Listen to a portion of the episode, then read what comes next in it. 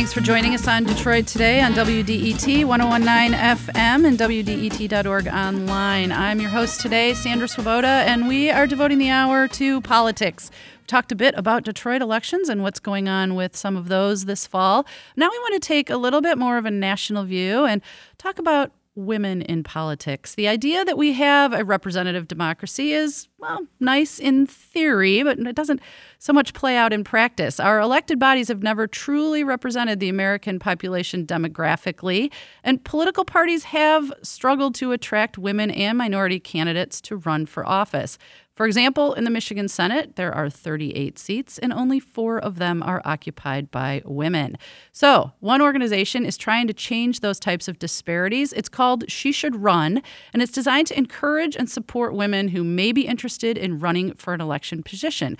I'd like to welcome the founder of that group to the show, Erin Loos. Welcome to WDET you, Sandra. It's great to be here. Yeah. So introduce yourself to our audience. Tell us about She Should Run and what your motivation was for founding it. Sure thing. So She Should Run uh, was founded in 2011, and we have been working since that time to expand the talent pool of women running for office at all levels in the United States. And our goal as a nonpartisan organization is really to create a safe space where women can come and kind of look peek behind the curtain of what's there for running for office and um, what value uh, they can bring to elected office, and to do so at that at the early stage. That's what She Should Run's really about. All right, I want to go to our callers and see if we have anybody interested in sharing their thoughts about representative democracy, especially where it comes to gender demographics. Does it matter to you to have more women in office?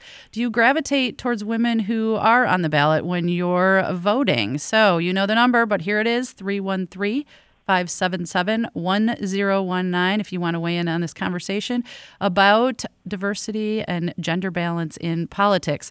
So, Erin, uh, let me go back to you. What's happened since November? We all know what happened in November in the presidential mm-hmm. race, the woman not making it into the White House, but what's happened in communities across the country since then?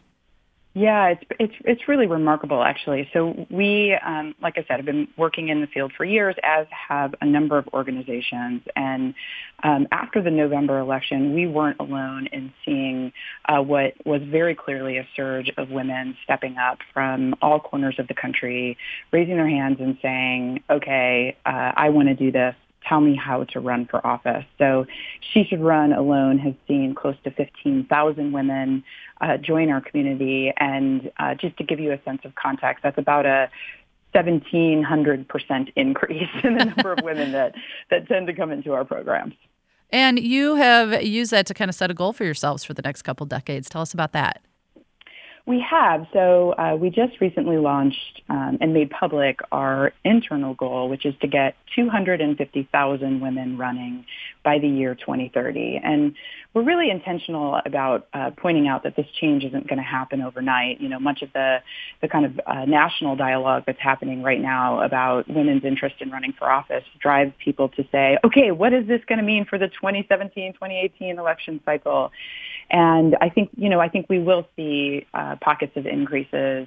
Um, but, but really, you know, when you're thinking about running for office, this is, you know, the, the, the path to elected office doesn't happen overnight. Many women are, uh, in fact, using this moment uh, for all of the right reasons to get involved at a very, um, at a higher level in their local communities. And I think that's where we're going to see a tremendous impact in the near term. And then it's, it's a, it's a long, long game goal, but um, that's what we want to see is, you know, 50% of the over 500,000 elected offices in this country um, to see, you know, 50% of the women who are running be women. Why haven't there been more women running for office in the past? Sure. So you know, there's there's lots of research out there that um, you know really it's it's, par- it's it's parallel to a lot of the issues that we see for women in the business community too. Um, you know, women aren't uh, encouraged. Number one, women aren't encouraged and recruited for elected leadership roles at the same rate as men. So, you know, as, as people sort of look around and say, what, where can I make a difference? You can make a difference by telling the women in your, the talented women who are in your lives to uh, consider a run for office. We have, we actually have it. She should run a great, easy tool on uh, the website, she should run.org, where you can uh, nominate women that you think would be great elected leaders. So that's number one. Number two is is really uh, that women are questioning their qualifications in a way that men don't. So even when we're encouraging women to run and we're telling these great women in our lives that they should consider a run, their internal voices are saying, mm, "I don't think so. Not me. I couldn't possibly be qualified." Um, and it really, like I said, it kind of tracks with with business community where we see, you know, women aren't going after promotions unless they have 100% of uh, the required qualifications when men are sort of looking at those those roles even when they only meet, you know, uh, three or six of the 10 um, uh, qualifications that are needed. Are you seeing offices that women are more likely to run for, more interested to run for, or more successful at running for? That was a whole bunch of questions in there. But talk about uh, how women choose what office they run for and what we're seeing across the country. Yeah, really. you know, I think this is part of what's really encouraging right now is, um, you know, many people don't realize that there are over 500,000 elected offices in this country, and um, and you know, women are are uh, underrepresented at all levels. And I I have found that a number of the women who are coming into She Should Run um, are looking at their local communities and they're, you know, for the first time kind of identifying who uh, who the people are who are in elected roles and looking and seeing, oh wait, my voice isn't represented and I can do something about this and have a tremendous impact in my local community. So I think that, you know, I think, I think a number of the women in uh, the She community are looking locally. Um, that's not to say that, you know, women shouldn't and aren't striving for the highest level offices, but, um, you know, we sort of have this distorted view in the United States of um, how the impact that you can make in elected roles because you just sort of follow the the money, and most of the money is spent at the top of the ticket, and therefore, uh, you know, most of our attention goes there. But really, it's these local offices that often um, have have sometimes even more effect on our day to day lives.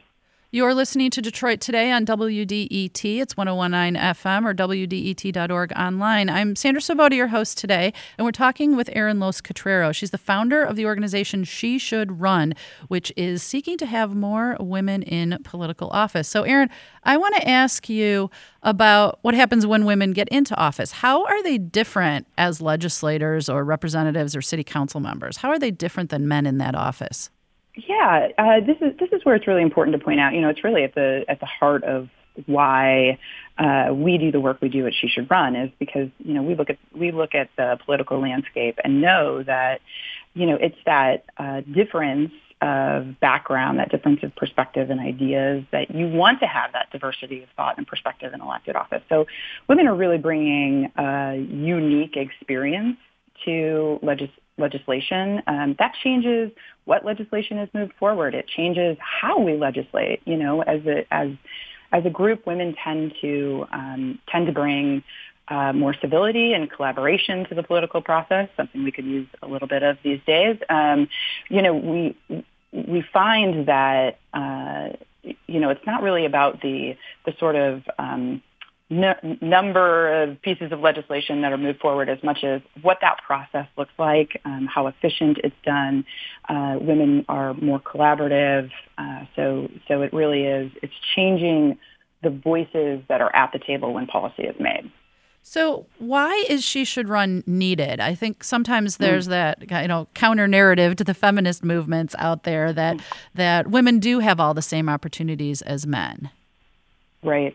Well, I mean, look no further than the numbers in this country. So with over 500,000 elected offices, you know, women represent, if you look at the, you know, the federal level, uh, you know, you're, you're looking at uh, 20%. Women of color represent an even smaller percentage. Um, we have a lot of work to do to ensure that we're tapping the full talent pool that this country has to offer for elected office.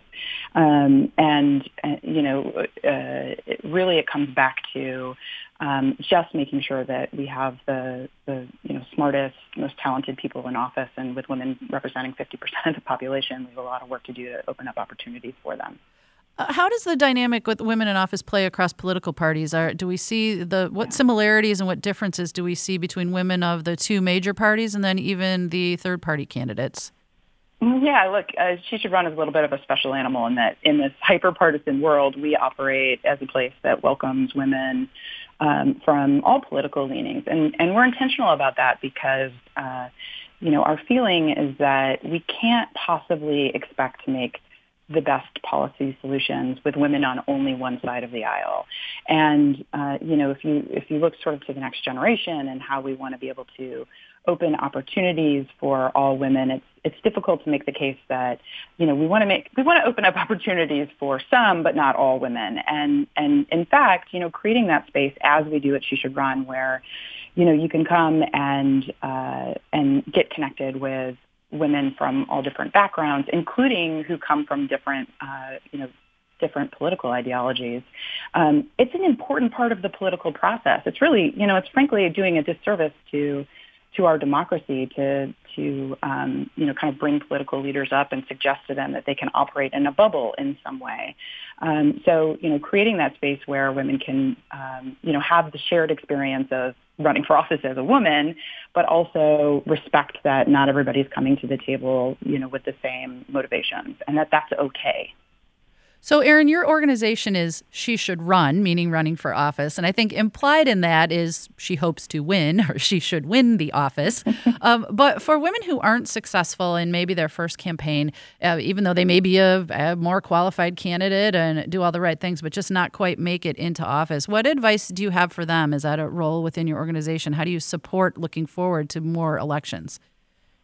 Yeah, I mean, a, a couple things. I, I find that women who have run for office and lost often serve as the greatest mentors to women who are considering a run. Um, you know, it's because, you know, so much of politics, you feel like you have to be so buttoned up in your talking points and, you know, elected officials, I think t- at times, you know, are, are, are are coached on the talking points so much that it's hard to kind of get, get behind the scenes and say, no, how do you really do this? And so it's, you know, it's the women who have run and lost who are often the ones who um, are are willing to give back, and and we certainly create a space for that at She Should Run. We're um, in the process. One of our major initiatives with the campaign to get um, 250,000 women running for office is building out this uh, mentorship program that will allow women who are thinking about running for office to connect with those women who have experience on the campaign trail. But you know, for the women who have run and lost, and um, you know, who, or even those who have helped out on high-profile campaigns behind the scenes, and you know, seen the seen the side of somebody's always winning, somebody's always losing. Um, that that there's to know there's still something to give back, and in fact, women are less likely to run for office again if they lose.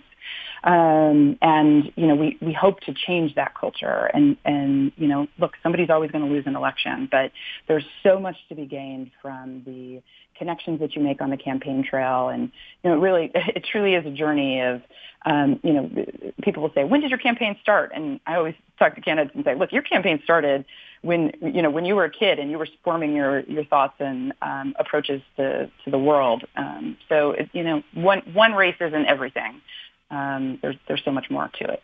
All right, so we just have uh, less than a minute left, but I want to give you the chance to go out on a couple of points for people who are listening who either for who want to run for office. What's the one thing they should do, and people who want to support women running for office? What are a couple things they can do? Sure. So, uh, so if you, you know, let me start in the place of back to that research that says that women aren't recruited and encouraged at the same rate as men. Um, take the time to encourage women in your life to run for office. You can do that at sheshouldrun.org. And if you're interested in running, we have a tremendous program, the She Should Run Incubator. That's a great place to start. You know, we really encourage women in that program to start in a place of getting very centered in why they want to run. You never want to be on the campaign trail and unable to answer the question of why. So, you know, really taking the time to dig deep into what your motivations are and what you want to bring to elected office will make everything else so much easier. So, uh, Erin, say, you know, for thank, that, go do it. Thank you so much for joining yeah. us on Detroit today. I'll be back tomorrow with a show about the Great Lakes. I hope you will too. You're listening to WDET, Detroit's public radio station, a community service of Wayne State University.